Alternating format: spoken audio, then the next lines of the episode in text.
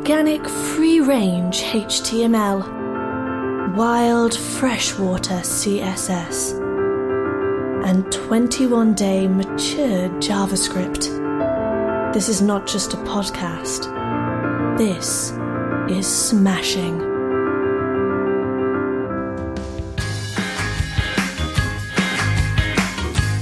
It's smashing.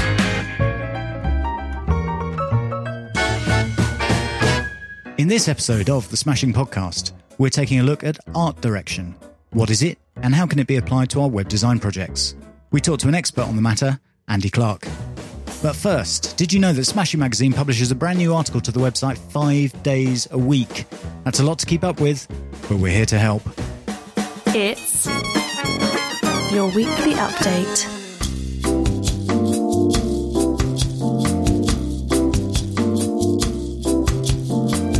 In the snappily titled Postmortem of Gutenberg the Launch, so we can embrace Gutenberg the product, Leonardo Losoviz asks what went wrong with the introduction of the new Gutenberg editor into the established WordPress ecosystem, and suggests there's a lot of good to be found in setting the launch aside and judging Gutenberg on its own merits as a product.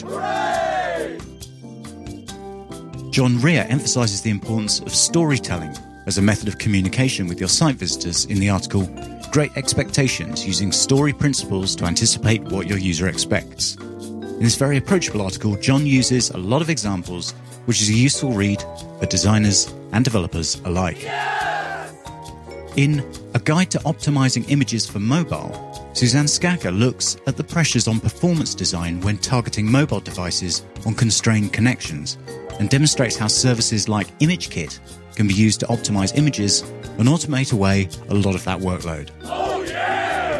Fernando Doglio brings us the second article in this series on writing a multiplayer text adventure engine in Node.js. If you followed part one in this series looking at the client application, this article guides you through the server implementation. And part one, of course, if you haven't seen it, is linked from the article. And Brian Robson has been creating a bookmarking application with FaunaDB, Netlify, and Eleventy. It shows how a personal application for storing bookmarks can be created using a static site, some Netlify functions, and the serverless NoSQL database FaunaDB. And that is your weekly update. Find all these and more at smashingmagazine.com slash articles. He's a well known designer, public speaker, and author of numerous influential web design articles and books, and has recently released his new book, Art Direction for the Web, with Smashing Magazine. Along with his wife Sue, he founded and runs a web design studio, Stuff and Nonsense, in North Wales, where he consults with companies big and small all around the world. You may know of his passion for gorillas, but did you know that as a schoolchild he was junior national bassoon champion for three years in a row? My smashing friends, it's Andy Clarke. Andy, how are you today? E, I'm smashing, lad. So, uh, as I mentioned, your your new book, Art Direction for the Web, is now available. But obviously, this this isn't your first book. Uh, we had Hardboiled Web Design that I'm sure people will know, and way back in the day, Transcending CSS. When did the idea for this particular book come about? This was an interesting one because, like you say, this is like the actually this is number four in terms of in terms of books. Sue had always said that she'd hunt down and kill anybody that asked me to write another one because I am such a bastard when I'm writing books. You know, I just I I'm just not a nice person to be around, and um, so I, I kind of didn't ever want to do another kind of major book after Hardboiled. So my original plan was actually to write three little, we called them shots in the whole kind of hard boiled theme, three kind of little 80 to 100 page little shots, you know, in the kind of the style of, uh, or the length of uh, book apart type length. Um, and art direction was going to be the first one. And when I started to get into it, which was like way back at the beginning of, I think it was the beginning of like 2018 when I started it, the more and more I kind of got into it, the more I realized that this there was no way this was going to be a short book. Um, all the things that I wanted to talk about were just never going to fit. So I kind of threw the whole three shots idea out of the window, and um, and we just concentrated on doing this one. So I suppose the idea for this one came actually quite a few years ago, even before a lot of the stuff that I talk about in the book in terms of you know what we can do with design and what we can do with CSS and all that kind of stuff was even you know was even a possibility. Um, but yeah, it's been a long time coming. This one, I think, it's the kind of spiritual successor to some of the other stuff that I've done in the past. That sounds a bit grandiose, doesn't it? no, not at all. I mean, like many people, I've come into this field of of building stuff for the web without any real formal background in. Well, I'm a developer. I don't really have a formal background in in programming. I've just sort of picked it up as I go along, and I certainly don't have a formal background in anything to do with design.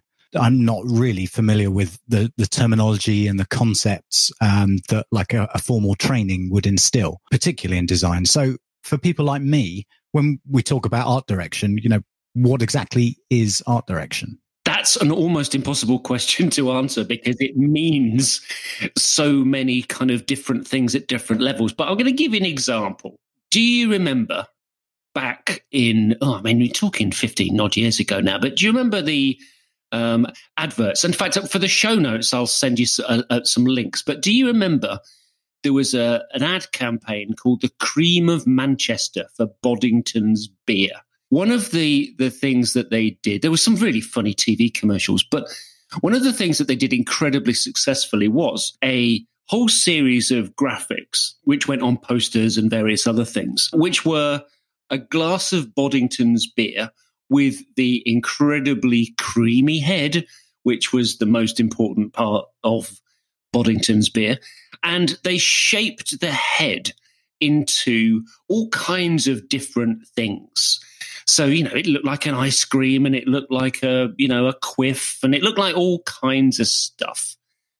And what that did was it told the story of what was important about Boddington's beer through the medium of design. So it didn't necessarily just say Boddington's has a very creamy head. What it did was it showed you that um, through a, you know through the visuals, but then with the um, in combination with the words, you got this very very you know clever um, idea about what Boddington's beer was all about. And that, in one level, is art direction. Let me give you another example. Um, I can't remember which magazine it was now. It might have been Rolling Stone. I can't remember exactly which magazine cover it was now. But a couple of years ago, there was a very famous magazine cover, and it was a, a picture of Donald Trump and they'd taken the barcode, which normally sits in the bottom left or bottom right hand corner of the cover of the magazine, and they'd put it on his top lip and made him look like Hitler. That's art direction. That's using design to convey a message, um, to tell a story, to communicate something to uh, an audience, but through design. And when we think about applying those things to the web, it, it is exactly the, the same kind of purpose. But what we're doing is we're using, you know, all of those aspects of design. We're using layout, we're using typography, we're using color choices, we're using all of these kind of design ingredients to you know do whatever it is that we're trying to do um, online. So we might be telling a story of um, you know a story through a, an editorial magazine or a news story. We might be telling um, the story about why you should buy um, you know my brand of power drill rather than somebody else's brand of power drill. Um, and it extends even into user experience because we're really thinking about what is somebody feeling at this point um, how do we communicate with them? How do we, you know, do we try and cheer them up? We try and cool them down? Um, you know, do we want to be, you know, kind of quirky and delightful? Or do we want to be sort of, you know, more serious and conservative? And all of those aspects um, of evoking an emotional response in somebody is art direction.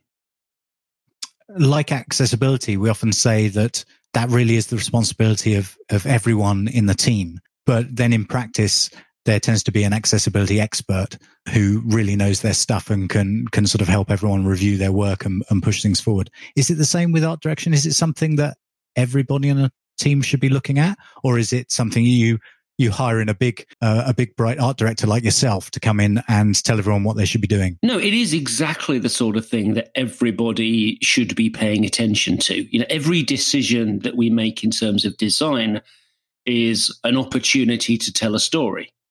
And you know that can be a big story or it can be a tiny story. And even things like for example the the style and the wording of microcopy can help to tell the story. Now, what we really need um, is not just everybody kind of paying attention to what that message is, but we also need to know what the message is to begin with. And, you know, one of the things that I think has been lacking over the last however many years when we've been kind of evolving the web as a medium is we've kind of moved away from this idea as of the web as either a kind of creative medium or as a as a great medium for storytelling. And that's the kind of thing where uh, if you you know if you if you go to an ad agency then you know you you're not going to walk far through the door before you fall over an art director. But that's not something that you generally find. It's not a job title that tends to happen um, at digital agencies. It just you know, it's you'll find UX people and project managers and developers and you know all manner of different, you know, in parentheses, product designers. But the overall thinking about what message are we trying to convey? How do we implement that through design? But then there's that kind of, you know, what, what you would think of as creative direction, but it is some sort of slightly different, where somebody's basically just checking that everything is, you know, is on brand, is on message, is part of part of telling that story. As a as a developer, if I want to start getting involved in the art direction of my projects, where on earth do I start? Is this something that I can learn, or do you have to be born this way? I got to think about the way you were born. Um, landed on your head. Um, no, it is something that can be taught, and it is something which takes practice.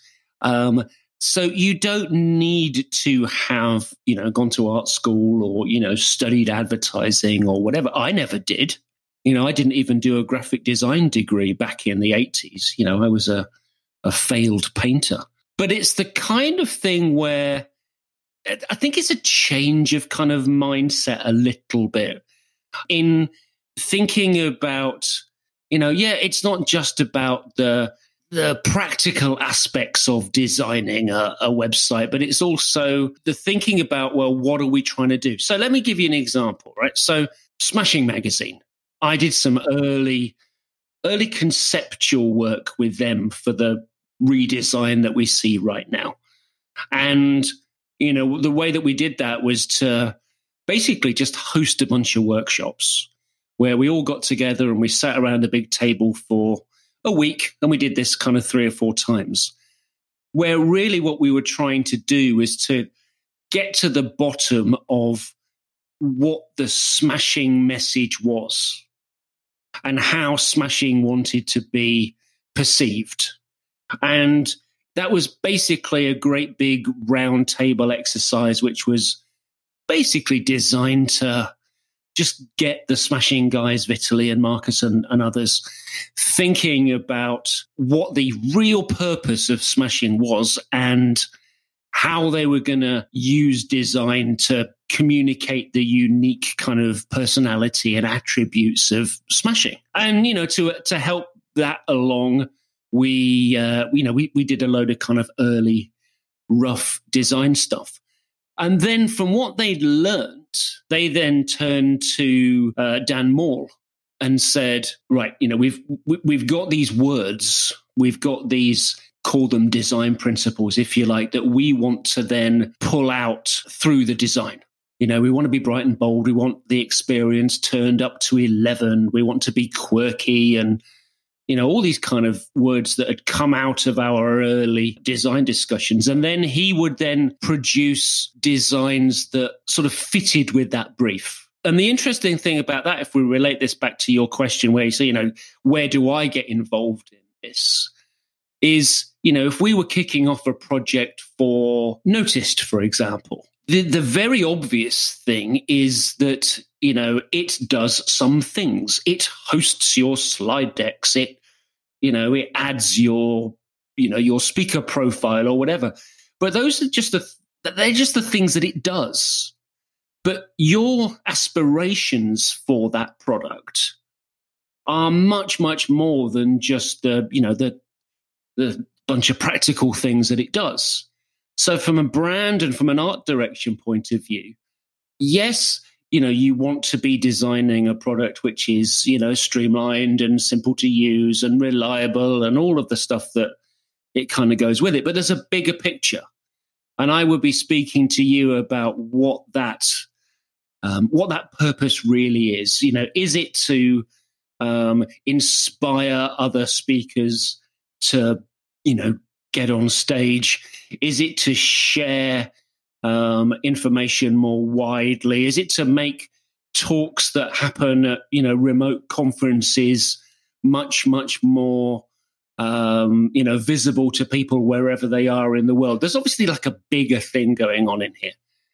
And then once we'd kind of understood what those real kind of pur- what a real purpose was, then we can think about, well, how do we convey that message through the design? And that's where a designer would come in, you know, with a creative brief. Hmm.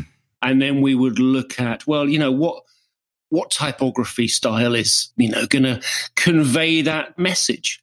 What kind of layout, what kind of color scheme, what kind of graphics are going to really tell that story? Because you can easily just say, you know, the, the world's most popular slide deck sharing site as, you know, what's that nasty one? Not speaker deck, the other one. SlideShare. Dreadful. Absolutely dreadful. What we'd, we would look to do with something like Notist, if we're considering it from an art direction point of view, is to consider, you know, how do you want people to feel when you're using the product and how do you want them to feel when they're making the decision to choose your product over somebody else's? And that's essentially what it boils down to. So it's very much about how, uh, like the brand, in a sense, is is embodied in every little detail and uh, and every part of the the design, both the sort of visual design and the the functional design. Would that be accurate to say? Yeah, yeah, absolutely. And that that should be the case with anything that we're making. Um, it's why I get so disappointed when I see stuff which is, you know, not a gajillion miles away from you know, framework default in terms of, you know, layout or button styles or type hierarchy or whatever it happens to be, all of these kind of design things. Because to me, that's like completely missing the point of the design. Yeah, it might be a functional, it might be a functional thing to use, but does that make it nice? So obviously modern websites are mostly spat out of a, a, CMS into identical templates. So if kind of one of the jobs of art direction is to invoke this sort of emotional response to something on a page, can that be done through spitting out content into templates or, you know, can it be done by a machine? Well, if I had the solution to that problem, I'd be a very rich man because it is actually the problem that a massive amount of the web is struggling with, whether it would be news outlets or magazine outlets or editorial or, or whatever. And it's a question which comes up again and again and again. And actually, the, the people that have really solved this problem best of all that I took to my knowledge is ProPublica who I talk quite a lot about in the book. And uh, our old friend Rob Weychert basically designed the uh, the CMS implementation for ProPublica. And the way that they did it was that they said, right, okay, these are our fi- foundation styles. You know, this is this is what the the ProPublica website looks like, and an article on that website looks like. If I do nothing, this is what it this is what it is. But obviously, they want to be able to customize that in all kind of different ways, whether it would be type or layout or color theme or anything else. What they did was very simply they just had a you know a field in the in the CMS that they could inject custom CSS. And, you know, because they understood the cascade and they understood, you know, how CSS builds, they would only then be able to, you know, overwrite certain things. Now, not everybody is going to want to go to the extent of custom designing articles in the way that ProPublica do. And they don't they don't art direct or or over design everything. You know, it is only these really kind of special pieces that they tend to do, you know, a really great art, art direction job on. But there are ways in which we you know we can do this. You know, one of the great we always talk about separation of well, we used to talk about it used to be the thing where we would separate content and structure and style and uh, and behavior. Now it seems just like everybody pulls every, you know, piles everything into JavaScript, but you know, moving swiftly on. One of the things that um, that you can do is you can separate out the CSS logic. And as long as you don't bake in the style of the page into the HTML, as long as you keep things flexible, you can then do an enormous amount, particularly now when we've got things like CSS Grid, Flexbox, which are kind of almost like content independent in a way, and CSS variables. So I'm working on a site with a French football magazine, which will hopefully be finished by the time this podcast goes out. And that's a question that we're trying to solve right now. So what I've done over the last couple of weeks is I've designed probably about half a dozen different layout templates. Now, some some pages are fixed. You know, they're never going to change. They're never going to be, you know, they're wildly different. You know, if you think about something like a, a league table or a list of results from a football Saturday, then you're not going to do an enormous amount with it.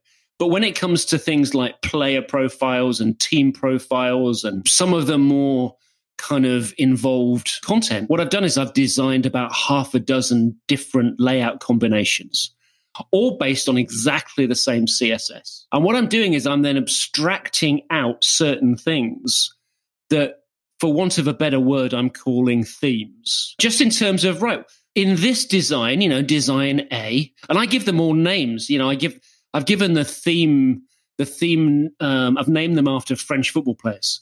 So, you know, if you want to, uh, if, you, if you look at the Cantona design or the Cantona theme, what do the headlines look like? What do the um, what do the block quotes look like? What do the table headers look like? You know, what do the buttons look like? There's a specific style that goes into that theme, which is independent of the layout. And the other thing which is independent of that theme is the six different color color schemes that I've come up with. So basically, by the end of the, the project, you'll have a color layer, a theme layer, and a layout layer that they are able then to kind of pick and choose. And that can be automated you know it can be can be turned into you know toggle switches in the cms or whatever it might happen to be. So there are ways of of, of doing that. Now that's not a particularly kind of appropriate you know thing for just in terms of pure art direction but the same mechanics can then be used if we want to be saying, right, well, you know, we do we, we do want to customize this, so let's introduce these new fields. One of the examples in the book, quite early on, of a, of a, a sort of art directed uh, site is the UK government's gov.uk site, which is uh, excellent as a, as a user of it. It's a site I really enjoy using, but it's not one that I would immediately think of as being art directed in, in inverted commas. Um, it's, you know, it's not, it's not very visually rich. It's quite sparse and not sparse in a minimalist way, but sparse in a utilitarian way art direction doesn't need to be flashy. I'm taking from that. Well, I, tell you, I have spent years joking about Gov UK. And, you know, I've always thought of, of, of Gov UK as being the website that design forgot. I've, oh, I've often said, you know, oh, Gov UK, not known for its creative flair. And um, it was interesting when I was doing a series of podcasts interviews for the book. I was talking to Mark Porter, who used to be creative director at The Guardian. You can't read a book about editorial design without Mark popping up at, at some point. In fact, he'd be a great person for you to speak to on, uh, on this podcast at some point to get a different perspective. And I was saying to Mark in our conversation, look, I can remember great art directed ad campaigns on TV and magazines. You know, we've talked about art direction in newspapers and print publications, etc. Give me an example of what you think is great art direction on the web. And I was absolutely stunned when Mark said Gov UK. And it, it took a while to sink in. But actually, he was absolutely right because if art direction is about making people feel in a certain way, then Gov UK does its job incredibly well. It doesn't need to be flashy. It doesn't need to be overly designed.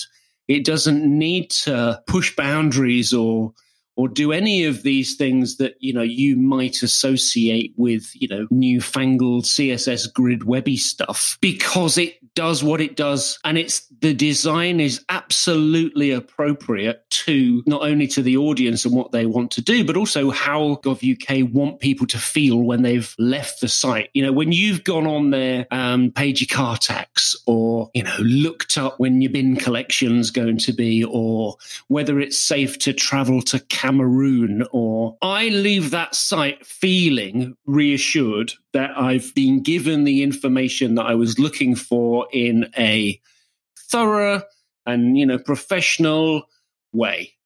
You know, I I don't think to myself, oh, is that site trustworthy? And not just because it's Gov UK, but because the whole experience has just been designed to, you know, leave no unanswered questions in my brain. Yes, it's it's so sort of simple. It gives you a real confidence in the, the information that you found is correct or the process that you followed. You know, there was a very clear way through it, so you feel like yes, I've completed that successfully because it was unambiguous. Now, would I would I design certain things differently? You can bet your bottom dollar I would. But you know, would would I want to you know think about improving typography? Yes.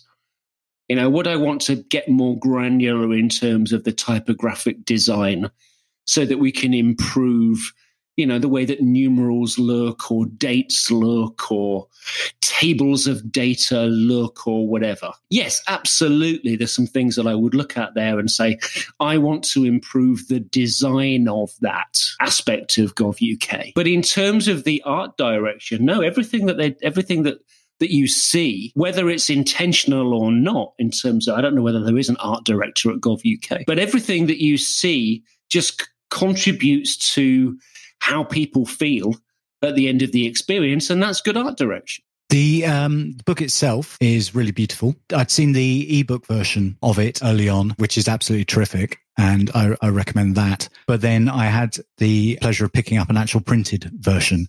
And I really recommend the printed version even more. it's every sort of spread is, as you'd expect, uh, sort of custom designed and it's just jam packed with loads of inspirational examples and it's so heavily illustrated. I mean, there's hardly a double page spread that that's all text. It's, it's all illustrated with stuff. It, it's really great. But to be honest, it's not the sort of book, not knowing anything about art direction before our conversation and before looking at uh, actually looking at the book. It's it's something I wouldn't have picked up thinking it was for me, but once I started looking through it, I thought, oh yeah, this is this is really good. Obviously, it, you've designed it. You've designed every spread by hand. What was that process like?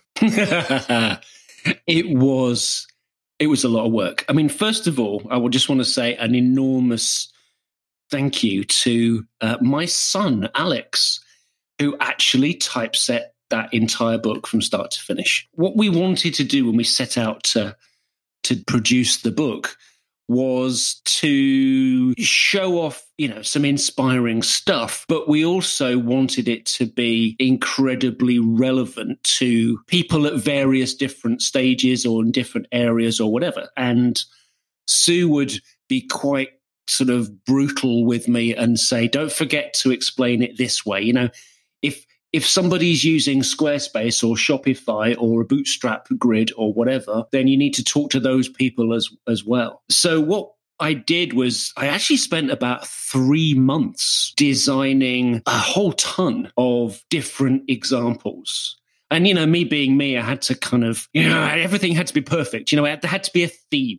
So I kind of came up with this hard boiled based London gangster theme for an app and a website that kind of goes with it.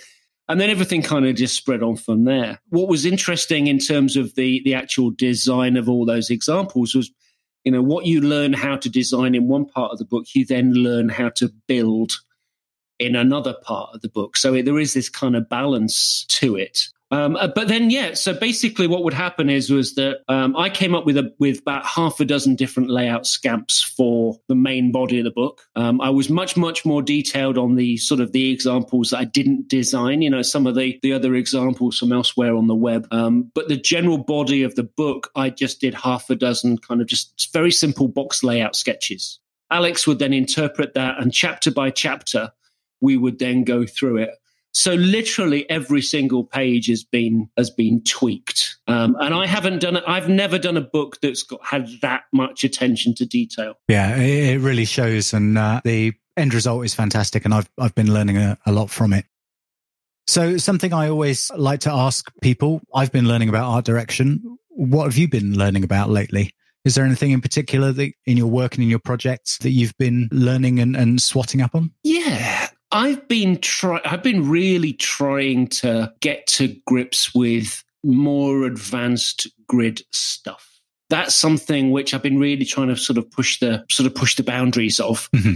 um, and along with this kind of because I mean I've been experimenting with, you know, here's a great here's a quirky layout. Let's how would we build that?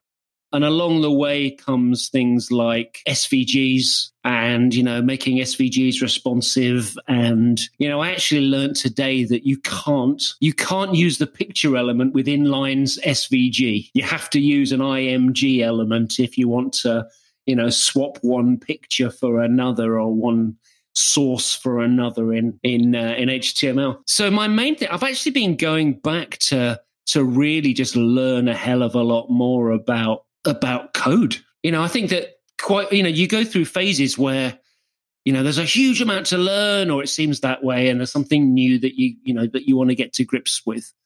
And then things kind of plateau out and you, you know, you churn through the same stuff or you use the same patterns or the same kind of, um, you know, methodology for a while. And then there's another spike. And I'm kind of in one of those spikes at the moment. Obviously, the book is available now. You've also been writing a series of articles for Smashing Magazine around some of the same sort of same sort of ideas, picking out some some bits and bobs, which we'll uh, link to in the show notes. But you're also doing a webinar series, is that right? Yeah. Well, the the articles and the webinar is it's all the same stuff. So I called it Inspired Design Decisions. And it came about because I was actually in Magma Bookshop, uh, which is a brilliant magazine bookshop in London before Christmas. I was with our friend Al Power and we were kind of, you know, thumbing through magazines and I was geeking out and going, oh, look at this beautiful quote.